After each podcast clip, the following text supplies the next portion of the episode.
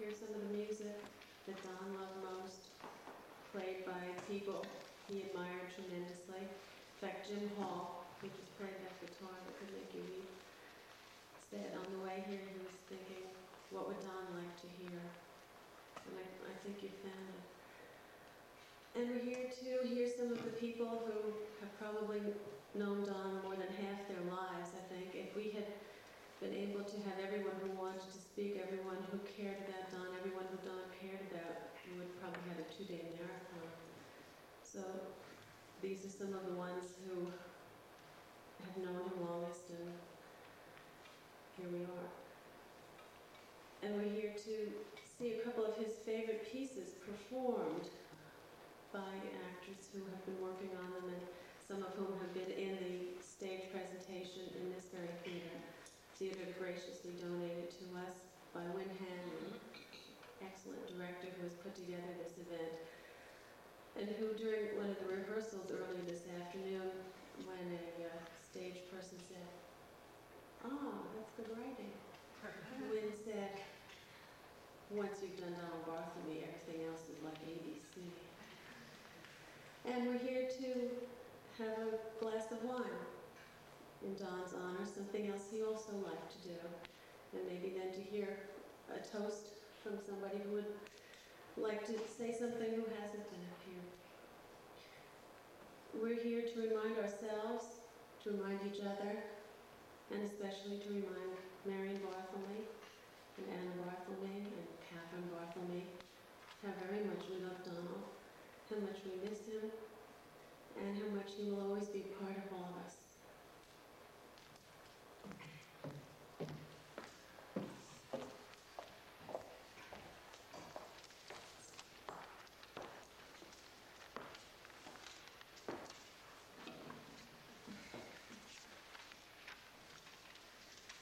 I want to read a few words of my own. This is the opening lines of a tribute that I wrote to Donald in the last few days that was read at the American Institute and Academy of Arts and Letters, of which we're both members. This is just the first lines, and then I want to read a few lines of Donald's work. He was unremittingly vivacious, fastidious, acute, in his writing and in his conversation. His brilliance was peerless, but so was his charm, which had a distinctly Western flavor. The big frame, the wire-rimmed glasses, the mildly patriarchal beard, the cowboy boots, and the deliberateness of walk they sponsored, the artful pauses in his eloquence, the quizzical look, and the intimidating silences when he just listened. All these never let you forget that he hailed from Houston and had been just visiting us in New York all these years. I find something more Western than not in the good-natured, self-confident use he made of all that cosmopolitan, modernist erudition that was his, and in the appetitiveness with which he evoked the phantasmagoria and oddments of the contemporary. How all-American the reach of Donald Barthelme's wit was. He was at least as much the heir of Mark Twain as he was the disciple of Joyce and of Max Ernst and of Borges. And I want to read a few lines of Don from one of his many wonderful books. It's the recent novel, not the last, the recent novel, Paradise. Toward the end, a kind of a chorus of the three women who live with the narrator, Simon. It's the fault of the men as a group. They don't want us to bloom and flower, trying to keep all the prosperity for a few self-elected individuals, men. I've endured it on every side. Whole societies have taken glee and satisfaction from heckling, humiliating, and scourging me. Thought I heard a skunk barking. They're tearing me apart with their defamations that whole worlds chuckle about. I think we should buy some cars or something, firebirds and cutlasses. The inconsequence of your thought is a burden to me. Stick a screwdriver down your throat if you mess with me, a big screwdriver. Gotta get that bird's nest on the ground. You can start in America with just a nickel, and pretty soon you have a dime. I've been busy sorting buttons, one thing and another, polishing the doorknobs and getting the fug out of the corners. a few rows of figures I'd like you to check over. Used to be able to stay up all night and roar. Can't do that now. Wash my fingers frequently, bubbling in responses to forms and questionnaires. We watched a movie in which a giant chandelier visited the earth and a lot of little green whips hung about the edges of the frame, cooing. Yeah, I saw that one. Guy came up to me on the street, black guy, he says, "Can you spare a quarter for an American citizen?" You gave it to him. How could I not? Caught in the cognitive squeeze. He said his wife finally asked him to stop introducing her to people as my wife. That's not unreasonable. One day there won't be wives anymore, or husbands either. Just free units cruising the surface of the earth, flying the black flag. Something to look forward to. Do you really think so? What about the children? Get one and keep it. Keep it for yourself. Hug it and teach it things, everything you know. But they need fathers, in theory, that kind of quality, that kind of rough quality. I forgot about boys. Reminds me of thick lumber stacked on the back of a truck held down by chains. How can we leave him? How can we not leave him? He's gracious and good. He's not the only couple on the beach. It's an impossible situation, but I like it. The thing is, whether we believe in ourselves or not, it's like three people reading a magazine at the same time. But we'll never see him again. We'll send postcards. Little satisfaction in that. Well, you can't have everything. Something is better than nothing. The thing is, we just have to have the courage of our convictions. Well, I've learned this. To make progress, you have to give up something. How do you know that's true? It sounds right. It includes pain.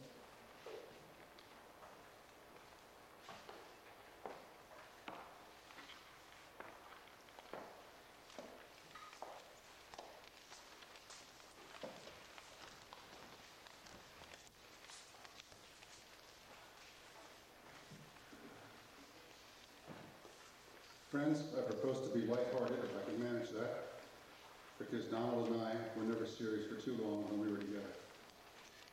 I was his editor and he was my writer for 26 years, and that's a relationship that can only survive on mutual confidence and many good moments. And of course, he was the consummate contributor, a model for us all at the magazine. He wrote the cleanest copy imaginable, thousands of pages it came to, without a blurred thought or a slovenly sentence.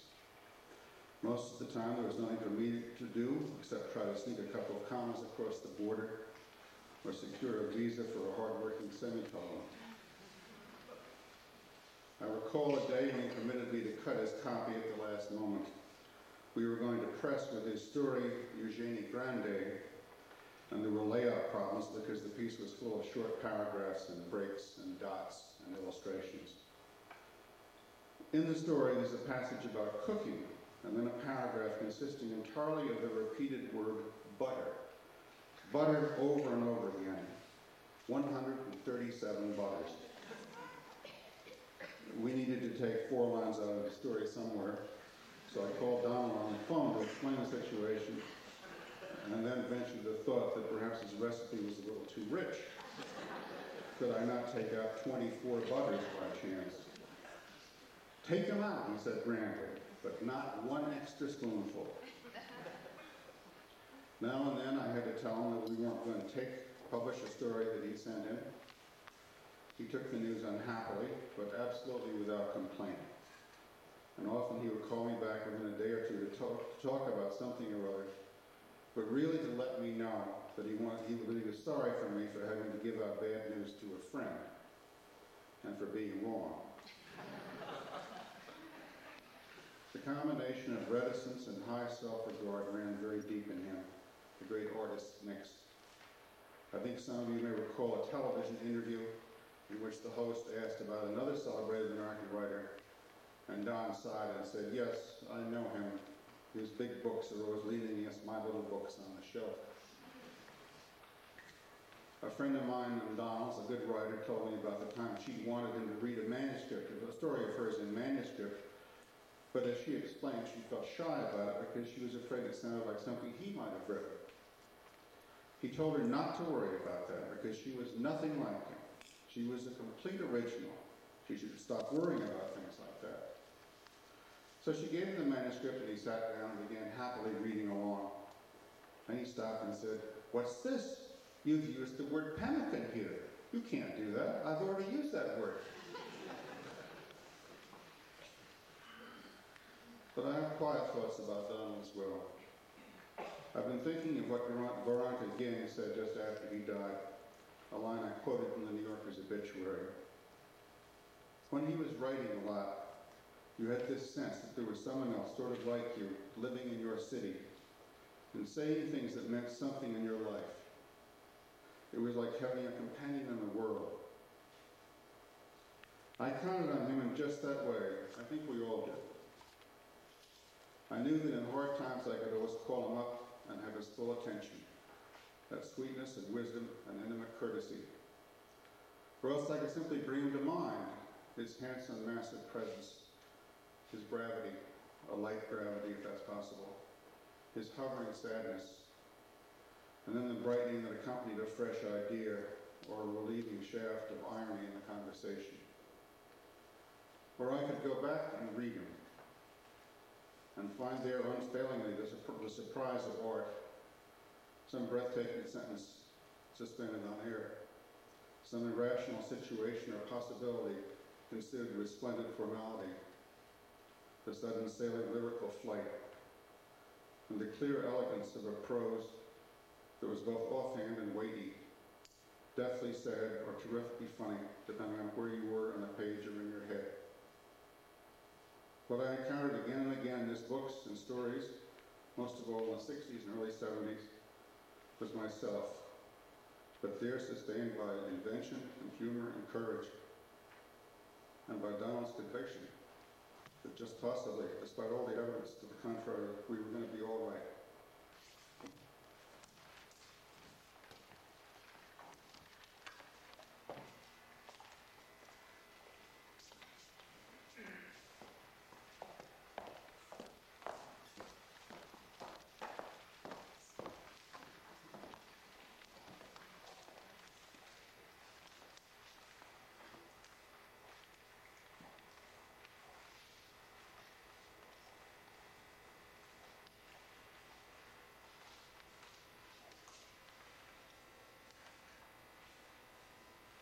When I was a little girl, I made mud pies, dangled string down crayfish holes, hoping the idiot crayfish would catch hold and allow themselves to be hauled into the light, snarled and cried, ate ice cream and sang "How High the Moon," popped the wings off crickets, and floated stray Scrabble pieces in ditch water, all perfect and ordinary and perfect, featherings of ease and bliss. I was preparing myself, getting ready for the great day. Icy day with salt on all the sidewalks. Sketching attitudes and forming pretty speeches. Pitching pennies at a line scraped in the dust. Doing and redoing my lustrous, abundant hair. Oh, that clown band. Oh, its sweet strain.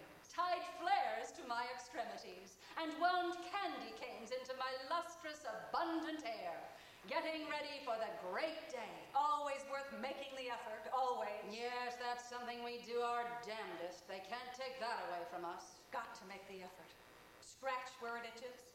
Plans, schemes, directives, guidelines. Bounding into the woods on all fours, barking like a mother, biting at whatever moves in front of me. Do you also save string?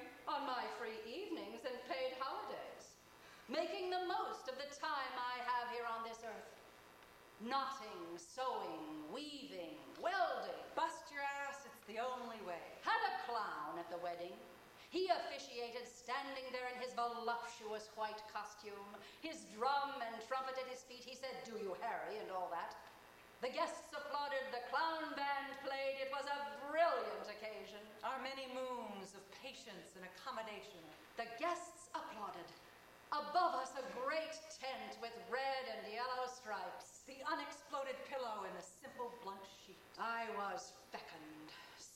especially so, painting dead women by the hundreds, in passionate imitation of Delacroix. Sailing after lunch and after sailing, gin, born with a silver hoe in your mouth.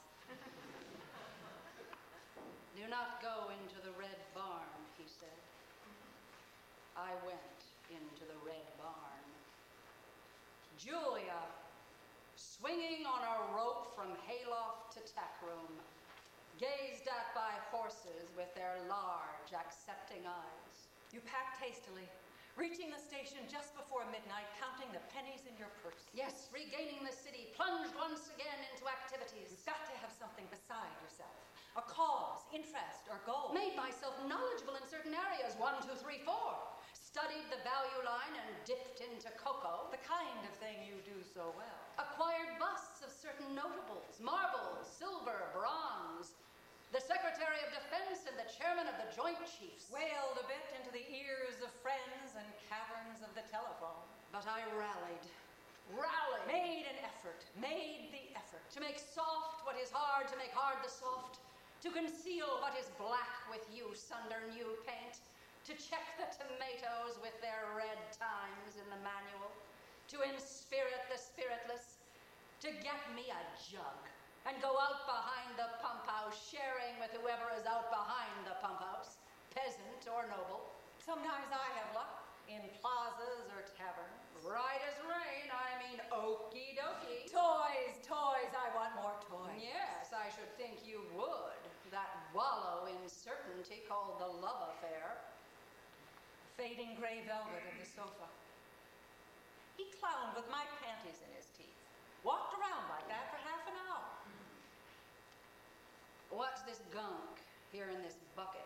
Bread and milk, have some. I think I could eat a little something. A mistletoe salad we whipped up together. Stick to it, keep after it, only way to go is all the way. Want to buy a garter belt? Have one, thanks. Cut your losses, try another town, split for the tall timber. Well, it's a clean afternoon. Heavy on the azaleas. Yes. They pride themselves on their azaleas around here. Have competitions, cups. I dashed a hope and dimmed an ardor. Promises shimmering like shrimp in light, just under the surface of the water. Peered into his dental arcade, noting the health of his pink tissue. Backed into a small table which overturned with a scattering of ashtrays and back copies of important journals. What ought I to do? What do you advise me? Shall I expand or contract?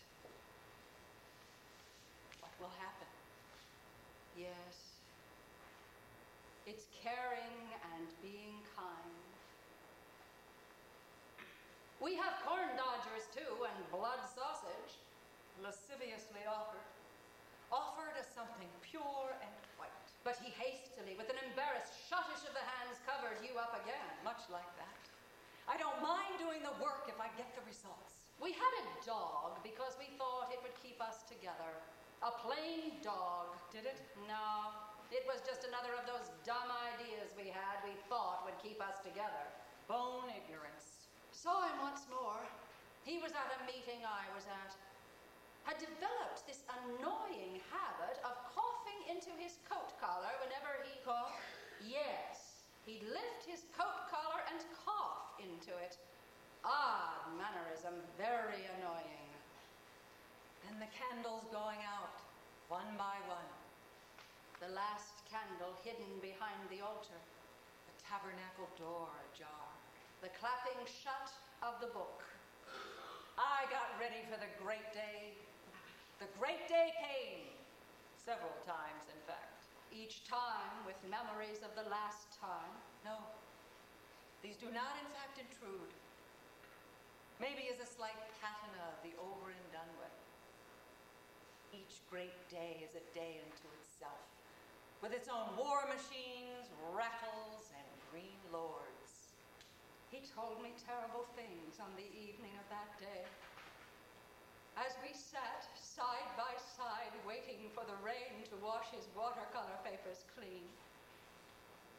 waiting for the rain to wash the watercolors from his watercolor paper. What do the children say? There's a thing the children say. What do the children say? They say, will you always love me? Always. Will you always remember me? Always. Will you remember me a year from now? Yes, I will. Will you remember me 2 years from now? Yes, I will. Will you remember me 5 years from now? Yes, I will. Knock, knock. Who's there? You see.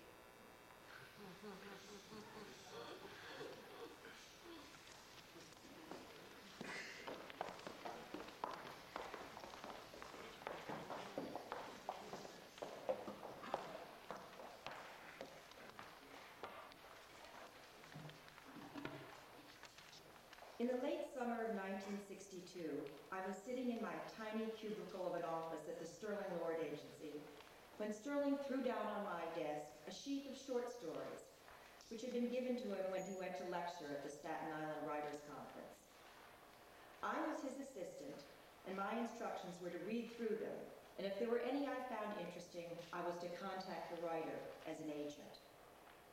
They were a mediocre assortment, except for an amazing story called Big Broadcast 1938 by a writer named Donald Barthelme with an address in Houston, Texas. Reading Big Broadcast 1938 changed my feelings about fiction forever. It thrilled and delighted me and seemed unbelievably daring in the risks it took with the conventional form. Of course I wrote to Donald asking to represent him, and he replied that he would be happy to have an agent in New York, little realizing that I was not yet an agent. I felt that I had to work very hard to justify his faith in me. There was no question in my mind that Donald was an amazing writer. Don's wit, his dazzling verbal juxtapositions, and his sly, ironic view of a world spinning too often out of control became the hallmark for a generation of writers. Within a couple of years, the work of Don's imitators streamed across the desks of editors of literary magazines. Donald always said he wanted his work to make people laugh as well as break their hearts. His boldness as a writer and as a person was wonderfully refreshing and invigorating. He took my breath away. Years ago, he abruptly turned to me and said, "Astonishing." Donald's presence in a conversation invested it with a startling clarity and freshness. Exchanges were richer, fuller, and more complete. Donald's kaleidoscopic vision delighted his readers and his friends. With one turn, he would change the colors, the pattern. He never disappointed and was always surprising. As I became a real agent in the real world, Donald's work continued to show all of us a way of looking at a world that makes no sense. Donald Barthelme accomplished what he set out to do. He made us laugh, he broke our hearts, and continually he astonished us. And now he's gone, and the world makes even less sense.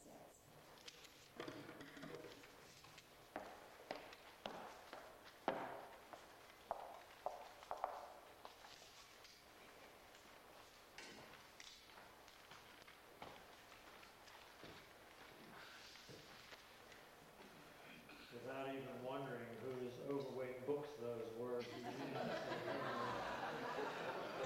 out the slender ones, assuming for the sake of peace that they were Balzac's. I'll speak for a moment about Professor Donald Barthelme because I claim a little bit of the credit for having lured our lost colleague into university life, and I'm therefore prepared to shoulder my share of the blame if it comes to that. Donald had resisted sundry academic overtures for years, and here and there in his fiction, in the story Porcupines at the University, for example, he teases the academy a good deal more amiably, I want to say, than many other off-campus writers have seen fit to do.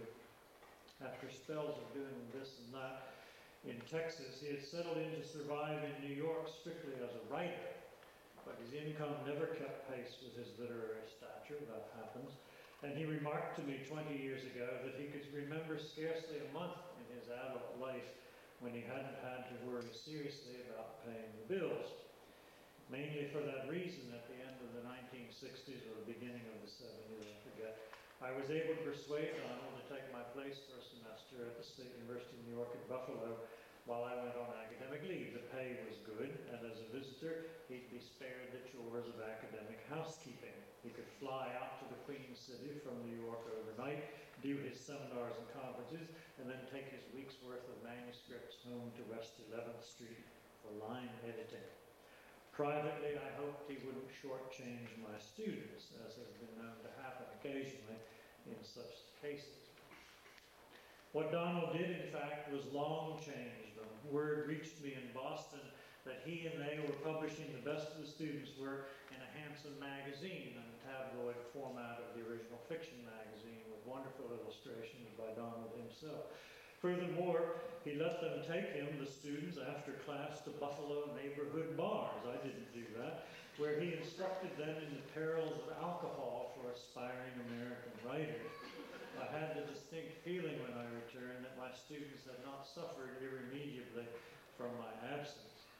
Having thus wet his academic feet along the banks of the Niagara, he did me the same favor again the very next year, or perhaps the one after, along the banks of the Charles, where I'd been visiting Boston U. It was another quick shot from here with a comparable job description, and once again Donald made a limited pact with the devil of academe and more than fulfilled his end of the bargain: the careful editing and criticism, the handsome publication, the sound chemical advice delivered in situ.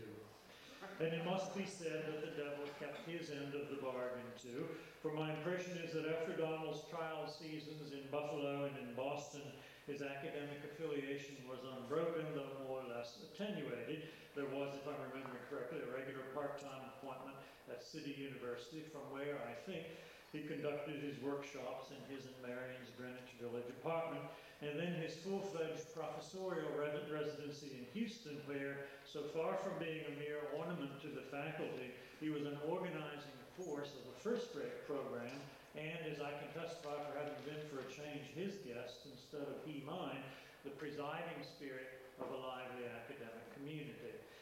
I know that Donald was good for the university and that the university was good to him. Whether academic life was good for Donald Barthelme, the writer, it isn't really for me to speculate, but I see no evidence whatever that his art suffered from it in any respect. It was top drawer Donald up to the end, and I know for a fact from having exchanged occasional choice apprentices between Houston and Johns Hopkins that their art was invariably strengthened and sometimes even magically transformed by the meticulous ministrations of Professor Barthelme.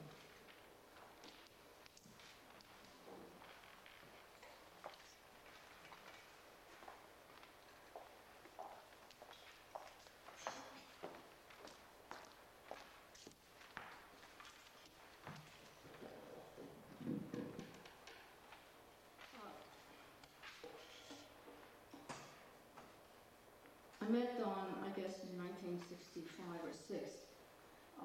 We were at a conference at Sarah Lawrence where I hadn't begun to teach yet, but was eventually going to do it for about 20 years. And he came up to me and he said, "You live across the street from me." I said, "Oh, duh." And then we were friends from then on. I had really tried not to know writers for a long time at that time, but because of Donald and because of my feelings for him, and I was able to really know in another way literary people and even get to like them finally. I owe him a lot. I want to say a couple of things about him. First, just one little story first. But this is about Don as a caretaker. He was really a caretaker, and he was a caretaker of his students, and he was a caretaker, and I think some of them could tell that story too here today. He was a caretaker of his friends in many ways, and he was a caretaker of the organization that he loved, I think, a great deal. That was Penn. He saw himself that way, and I saw him that way too. But as far as I was concerned, one day he came up to me, and this must have been in 73 or something like that, and he said, when I said come on, I mean, we're in the street, you understand? And he saw me, and he across the street. We were probably both going to go shopping at the Jefferson Market. And he said, listen, he said, you have enough stories for a book, you know that? And I said, what? And he said, yes, you have enough stories for a book. Now you get them together and get that book together. So it could be scary too. And so I went back home, I thought about it, and I looked at this and that, and I began to get things together. And he would stop me again and again, and he'd say, well, have you done that yet? And, well, I did. And I sometimes think that I never would have gotten that book together if he hadn't really harassed me into it. So I owed him a good deal of that. That was one thing I wanted to say about him. The other thing I wanted to say is I've always thought of him as a kind of a... I think there was a lot of journalism in him. I mean, I think that he was a poet of... He was a poet of the news, almost. He seemed to me to be so so amazingly on top of the politics of our time, and of course that's what interested me a lot. So therefore, I love that fact about him. What he could do with all of that was to make to take the facts of the case really and attach wings to them in some kind of way so that they were just clarified by the high air in which they flew.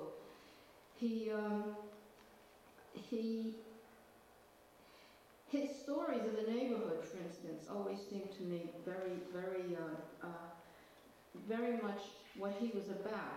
To me, again, I see him in that way. I see him as a neighborhood person. I always thought of him that way, and I thought he liked that fact about living in New York City. And when that neighborhood began to collapse in some ways, I don't mean to say that that was the only reason he went to Houston. There were a lot of good reasons, and of course his family was there and everything. But I always feel that he needed that community, that everyday community, that community not only of scholars and artists, but that those streets and that ordinary life there as well. At one time, a few years ago, we had the great differences of opinion about some matters, some of you know about, and we were really adversaries, and we just didn't agree at all. There never was a minute in my life that I didn't love Donald. I really can't stand his death, and I think all of you feel that way too. It's really not to be borne.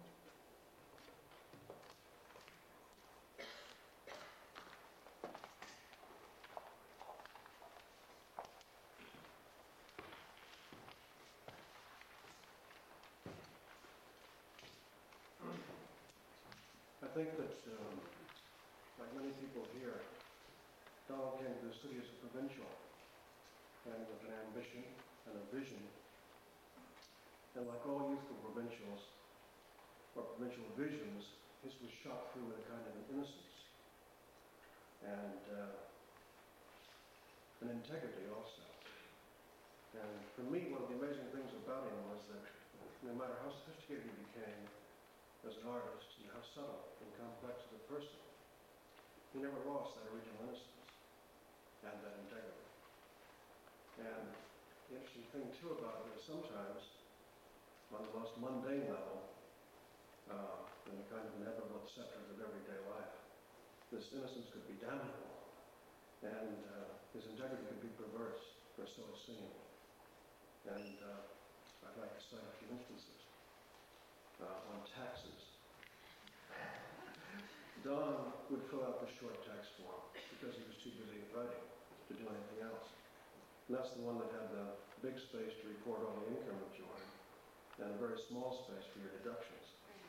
And he would take a few blatantly legitimate deductions, like paper and carbons and typewriter repair. And consequently, all through the 60s, the government was way ahead of him. And back taxes hovered over him like, I don't know if you remember Little Abner and that fellow Joe Bifflestick with a cloud. Well, that's what taxes were like over Donald. And he lived literally story to mouth. But since he owed Uncle Sam all that money, it didn't make any difference. He still went to the Jefferson Market, which Grace referred to, and bought the best chops and the best fruits and the best wines for breakfast. and if you challenged him about that sort of thing, why, he wouldn't even think about it because it was what the government did. They bamboozled people and they took taxes, and he wasn't going to stoop to that bamboozlement. In another instance, the building that he lived in, 113 West 11th, was bought by a landlord, a particularly egregious example of that class, a real canard. And I hope he's not here tonight. Who, under the guise of wanting Don's apartment for a very choice apartment for his rent control apartment for his personal use, practiced every underhanded trick in his power to harass and evict Donald. And even when one of those Scrooge's crooked manipulations would become patently obvious, exposing him to reprisal, Don wouldn't pounce. He wouldn't give the landlord the satisfaction of seeing him, Don, stoop to the landlord level. And consequently, the harassment went on for years. And Donald held very sternly and firmly to his high moral ground. The faucets leaked, the buzzer didn't work, the electricity was inadequate and illegally wired and dangerous, heat was withheld, and Donald, the architect's son, painted the apartment himself, built walls himself to make it more commodious, bought beautiful furniture, which he continually rearranged, searching for the most beautiful setting. And he went on writing his stories, his wonderful stories. And for me, his practical friend, this maintenance of integrity on his part, I thought was quixotic. And, kind of bone against bone street life of our times, I thought it was damnably innocent. And I felt he suffered unjustly because of it. And because he was such a fine artist, I didn't think he deserved that. But no matter how I or any of his friends would exhort him, he wouldn't change. And I think one of the most outstanding qualities that I admired in his work was a clarity of vision and a purity of tone, an almost Mozartian purity of tone. And I think he almost never struck an off note. And it took me years to realize that he didn't just not strike off notes because he refused to finagle with the government, or he wouldn't get in the gutter with the landlord. He did it because he would only concern himself with the apartment as it should be, the rooms that they're most beautiful, not the debased withholding of heat from his tendency. That didn't interfere with him. And I think that the gap between these two extremes was fuel for his irony, and at the same time, it gave his work a vision that had a peculiar innocence to it, and a really admirable sense of integrity. And I think that this combination is something that's in art extremely rare, and that we here very unlikely that we will see anything like it again. So our loss is more than we can bear.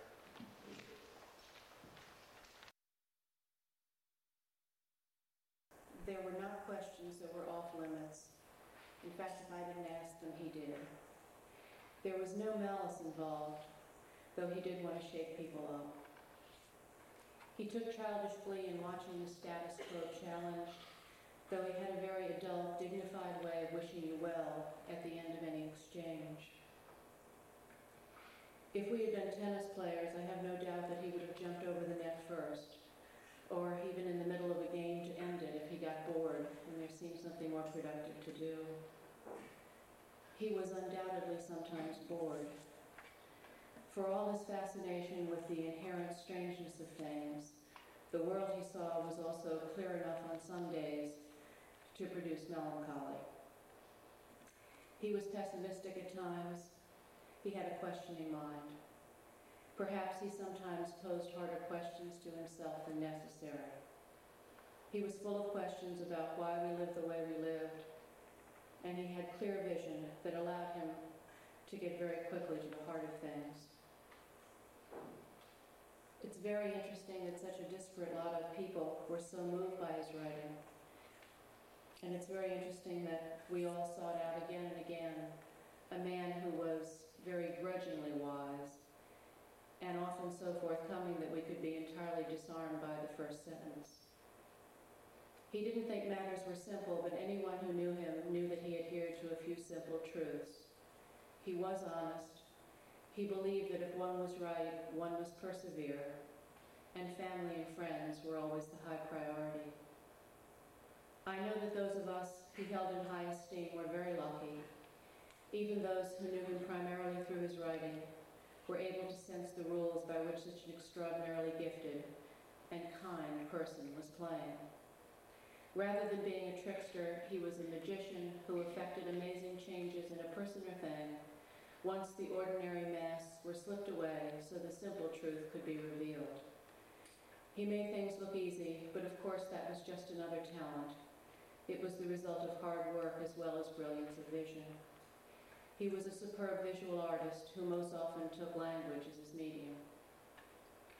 When I think of his work, it comes to me in snippets of dialogue, in people's funny names, and in their funnier predicaments, in endings so unorchestrated they could break your heart. At the Museum of Modern Art today, I was about halfway through the Brock Picasso exhibit when a man standing in front of me turned to his wife and gripped her arm and said, "At this point, it begins to get away from me." So there it was. It was a remark at once so perfectly succinct and also mysterious that really my own silent response was that I was hearing a line from Donald Barthelme. And that having read and having known Donald, I could either decide for certain what the next line would be, or it would be all right with him if I improvised. I could also just stroll away, happier for having heard it, humming a few bars of some tune.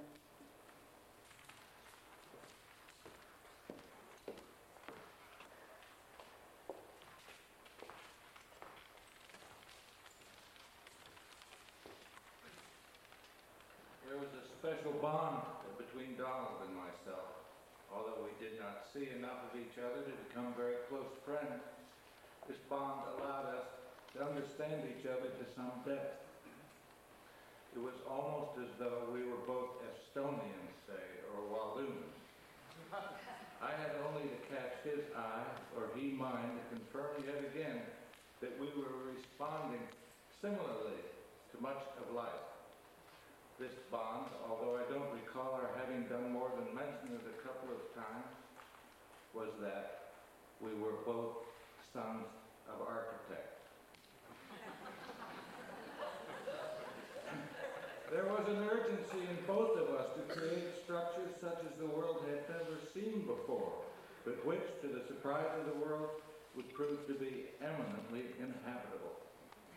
Most writers find radical engineering of that sort quite unnecessary, and they are right about themselves, but not about children of architects.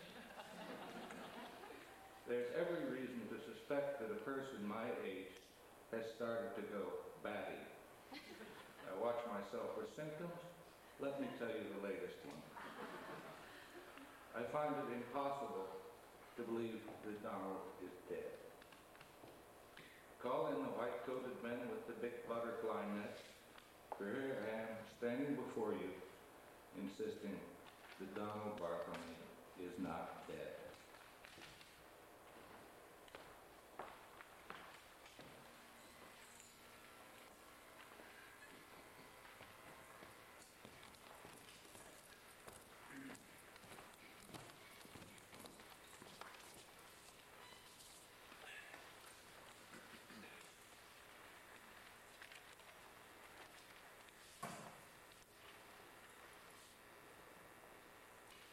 Today we make the leap to faith. Today. We're really going to do it at last? Spent too much time fooling around. Today we do it. I don't know. Maybe we're not ready. I am cheered by the wine of possibility and the growing popularity of light. Today's the day. You're serious? Intensely. First, we examine our consciences. I am a double-minded man, have always been a double-minded man. Each examining his own conscience, rooting out, naming, remembering, and re-experiencing every last little kink and wrinkle, root and branch. Smiting each conscience, hip and thigh. Thigh and hip, smite, smite. God is good, and we are but poor wretches who... Wait. Poor slovening wretches who, but for the goodness of God, would... Wait. This will be painful, you know. A bit. Oh, my God. What? I just had a thought. A prick of conscience. Yes. Item 34. What's item 34? An unkindness. One of a series. Series long as your arm. You list them separately? Yes. You don't just throw them all together into a great big trash bag labeled... No. I sweat each one. Seriatim. I said it would be painful. Might we postpone it?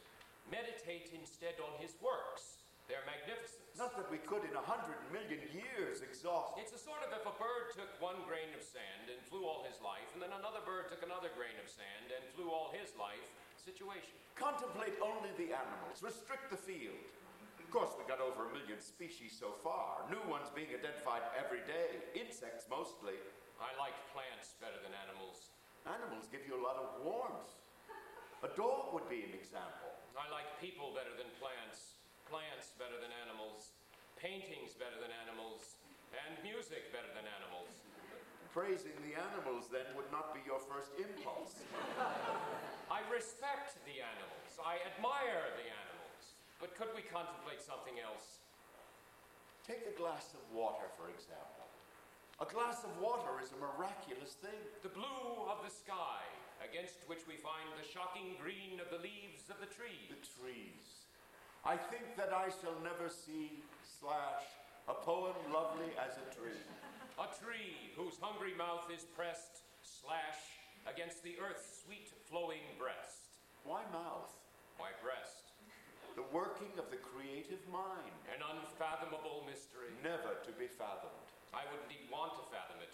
If one fathomed it, who can say what frightful things might thereupon be fathomed? Fathoming such is beyond the powers of poor ravening noodles like ourselves. Who but for the... And another thing, the human voice. My God, you're right. The human voice. Bessie Smith. Alice Baer. Joan Armatrading. Aretha Franklin. Each voice testifying to the greater honor and glory of God, each in its own way. Damn straight. Sweet Emma Barrett, the bell gal. Gotcha. Das Lied von der Erde. I couldn't agree more. Then there are the bad things. Cancer. An unfathomable mystery at this point, but one which must inevitably succumb to the inexorable forward march of scientific progress. Economic inequality. In my view, this will be ameliorated in the near future by the pressure of population growth. Pressure of population growth being such that economic inequality simply cannot endure. What about ZPG? An ideal rather than a social / political reality. So God's creatures, in your opinion, multiplying and multiplying and multiplying as per instruction, will... propagate fiercely until the sum total of what has been propagated yields a pressure so intense that every feature, great or small, of every life, great or small, is instantly scrutinized, weighed, judged, decided upon, and disposed of by the sum total of one's peers. In doubtless, electronic, ongoing, all-seeing, everlasting Congress assembled. Thus, if one guy has a little advantage, a little edge, it is instantly taken away from him. And similarly, if another guy has a little lack, some little lack, this little lack is instantly supplied by the arbiters. Things cannot be otherwise, because there's not going to be any room to fucking move, man. You follow me? There's not going to be any room to fucking sneeze without your sneezing on somebody. This is the divine plan? Who can know the subtle working of his mind? But it seems to me the way events are going... That's another thing. The human mind. Good God, yes. The human mind. The human mind, which is, in my judgment, the finest of our human achievements. Much the finest. I can think of nothing remotely comparable. Is a flower, however beautiful and interesting, comparable to the human mind? I think not. Matter of higher and lower levels of complexity. I concur. This is not to knock the flower. This is not to say that the beautiful, interesting flower is not, in its own terms, entirely fantastic. The toast of the earth. Did I ever tell you about the time when I was in Korea and Cardinal Spellman came to see us at Christmas, and his plane was preceded by another plane broadcasting sacred music over the terrain, spraying the terrain, as it were, with sacred music? So that those on earth could hear and be edified. Oh, little town of Bethlehem. Yes, the human mind deserves the greatest respect. Not so good, of course, as the divine mind, but not bad. Leibniz, William of Ockham, Maimonides, the Vienna Circle, the Frankfurt School, Manichaeus, Peirce, occasionalism, a pretty array. I believe occasionalism has been discredited. But let it stand, it was a nice try. And philosophy, as my dear teacher taught me so long, long ago, is not to be regarded as a graveyard of dead systems. The question of suicide. Self-slaughter. Maybe we ought to think about it. What's to think about? Look at this. What is it? The bill. For what is it, the bill? A try. Whose? An acquaintance. Good God. Yes. Ought to /24 electrocardiogram. Ought to ought 1 $35. Ought to /24 cardiopulmonary 2 ought 1 $40. Ought to /24 inhalation therapy 1 4 ought 1 $60. Ought to /24 room 4915 a neat 180. It goes on for miles. What's the total? Shade under 2,000, $1,902.90. You think they'd give you the 90 cents? You'd think they would. And the acquaintance? She's well. This being an example of the leap away from faith. Exactly. You can jump either way. Shall we examine our consciences now? You are mad with hurry. We are poor, lapsarian futiles whose preen glands are all out of whack. And who, but for the grace of God's goodness... Do you think he wants us to grovel quite so much? I don't think he gives a rap, but it's traditional. We hang by a slender thread. The fire boils below us. The pit, crawling with roaches and other things. Tortures unimaginable, but the worst... The torture of knowing it could have been otherwise had we shaped up. Purity of heart is to will one thing. No, here I differ with Kierkegaard. Purity of heart is rather to will several things, and not to know which is the better, truer thing, and to worry about this forever. A continuing itch of the mind. Sometimes assuageable by timely masturbation. I forgot! Love! Oh my God, yes! Love, both human and divine. Love, the highest form of human endeavor. Coming or going, the absolute zenith. Is it permitted to differ with Kierkegaard? Not only permitted, but necessary if you love him. Love, which is a kind of permission to come closer than the ordinary norms of good behavior might usually sanction. Back rubs. Which enables us to see each other without clothes on, for example, in lust and shame. Examining perfections, imperfections. Which allows us to say wounding things to each other, which would not be kosher under the ordinary rules of civilized discourse. Walking my baby back home. Love which allows us to live together, male and female, in small, grubby apartments that would only hold one sane person only. Misting the plants together, the handsome, beautiful plants. He who hath not love is a sad cookie. This is the way, walk ye in it. Isaiah 30:21. Can't make it, man. What? I can't make it. The leap. Can't make it. I'm a double-minded man. Well, an incorrigibly double-minded man. What then? Keep on trying? Yes, we must. Try again another day? Yes. Another day when the plaid cactus is watered, when the hare's foot fern is watered. Seeds tingling in the barrens and velds. Green peas, yellow and green, wrinkling and rounding. Another day when locust wings are baled for shipment to Singapore, where folks like their little hit of locust wing tea. A jug of wine, then another jug. The brie with pepper meeting the toasty loaf. Another day when some 84-year-old guy complains that his wife no longer gives him presents. Small boys bumping into small girls, purposefully. Cute little babies cracking people up. Another day when somebody finds a new bone that proves we are even ancienter than we thought we were.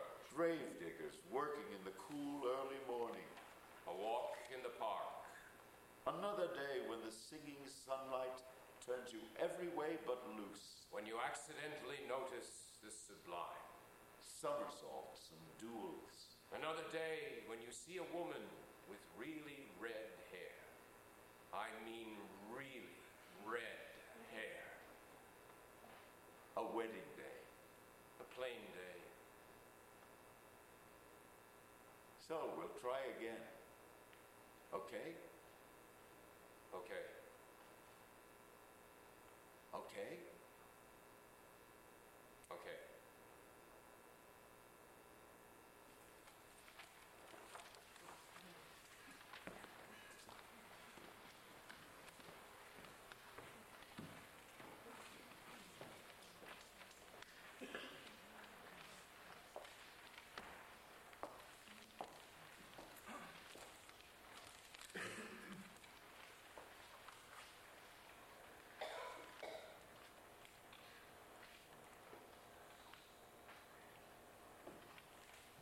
When you accidentally notice the sublime.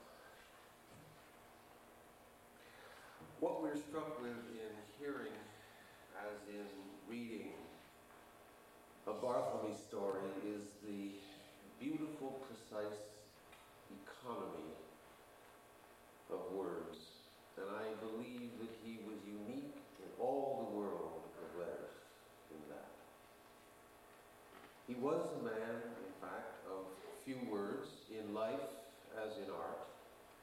And I knew him as a friend, dear, dear friend, for more than 20 years, and an upstairs neighbor as well. But more than that, he was a man of a few perfectly chosen words. I remember Don at the PEN board meetings, where he would habitually come in his cowboy boots and habitually sit in the back, the eminence grise as owl.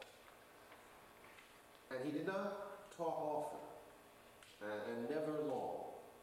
But what he said was always pithy and appropriate and usually right. I recall the time when he was to present a report to the board on a PEN all-star reading that we had just put on at the University of Houston. He stood up, and as I remember it, he said just, Richard Howard took the word rebarbative to Texas, where it was badly needed, and sat down. That was all that was required. He had distilled the event exactly. One reason he could be so spare and exact in his writing, of course, was that he was able to get rid of all the unnecessary, useless, cumbersome, undignified, aimless words. The way it worked was this.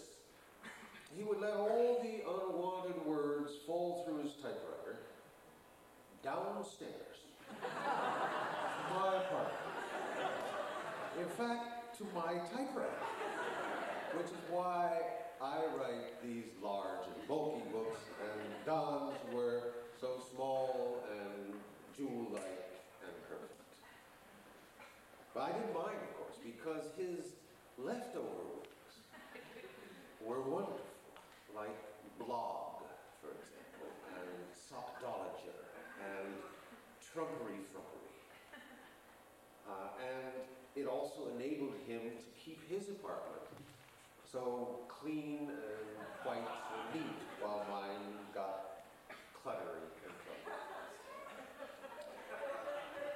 cluttery. In one conversation in that apartment a few years ago, Don and I were talking about the perfect short story. And I said at one point, the way you're talking, you sound as if you're actually trying to get it all done in a single sentence.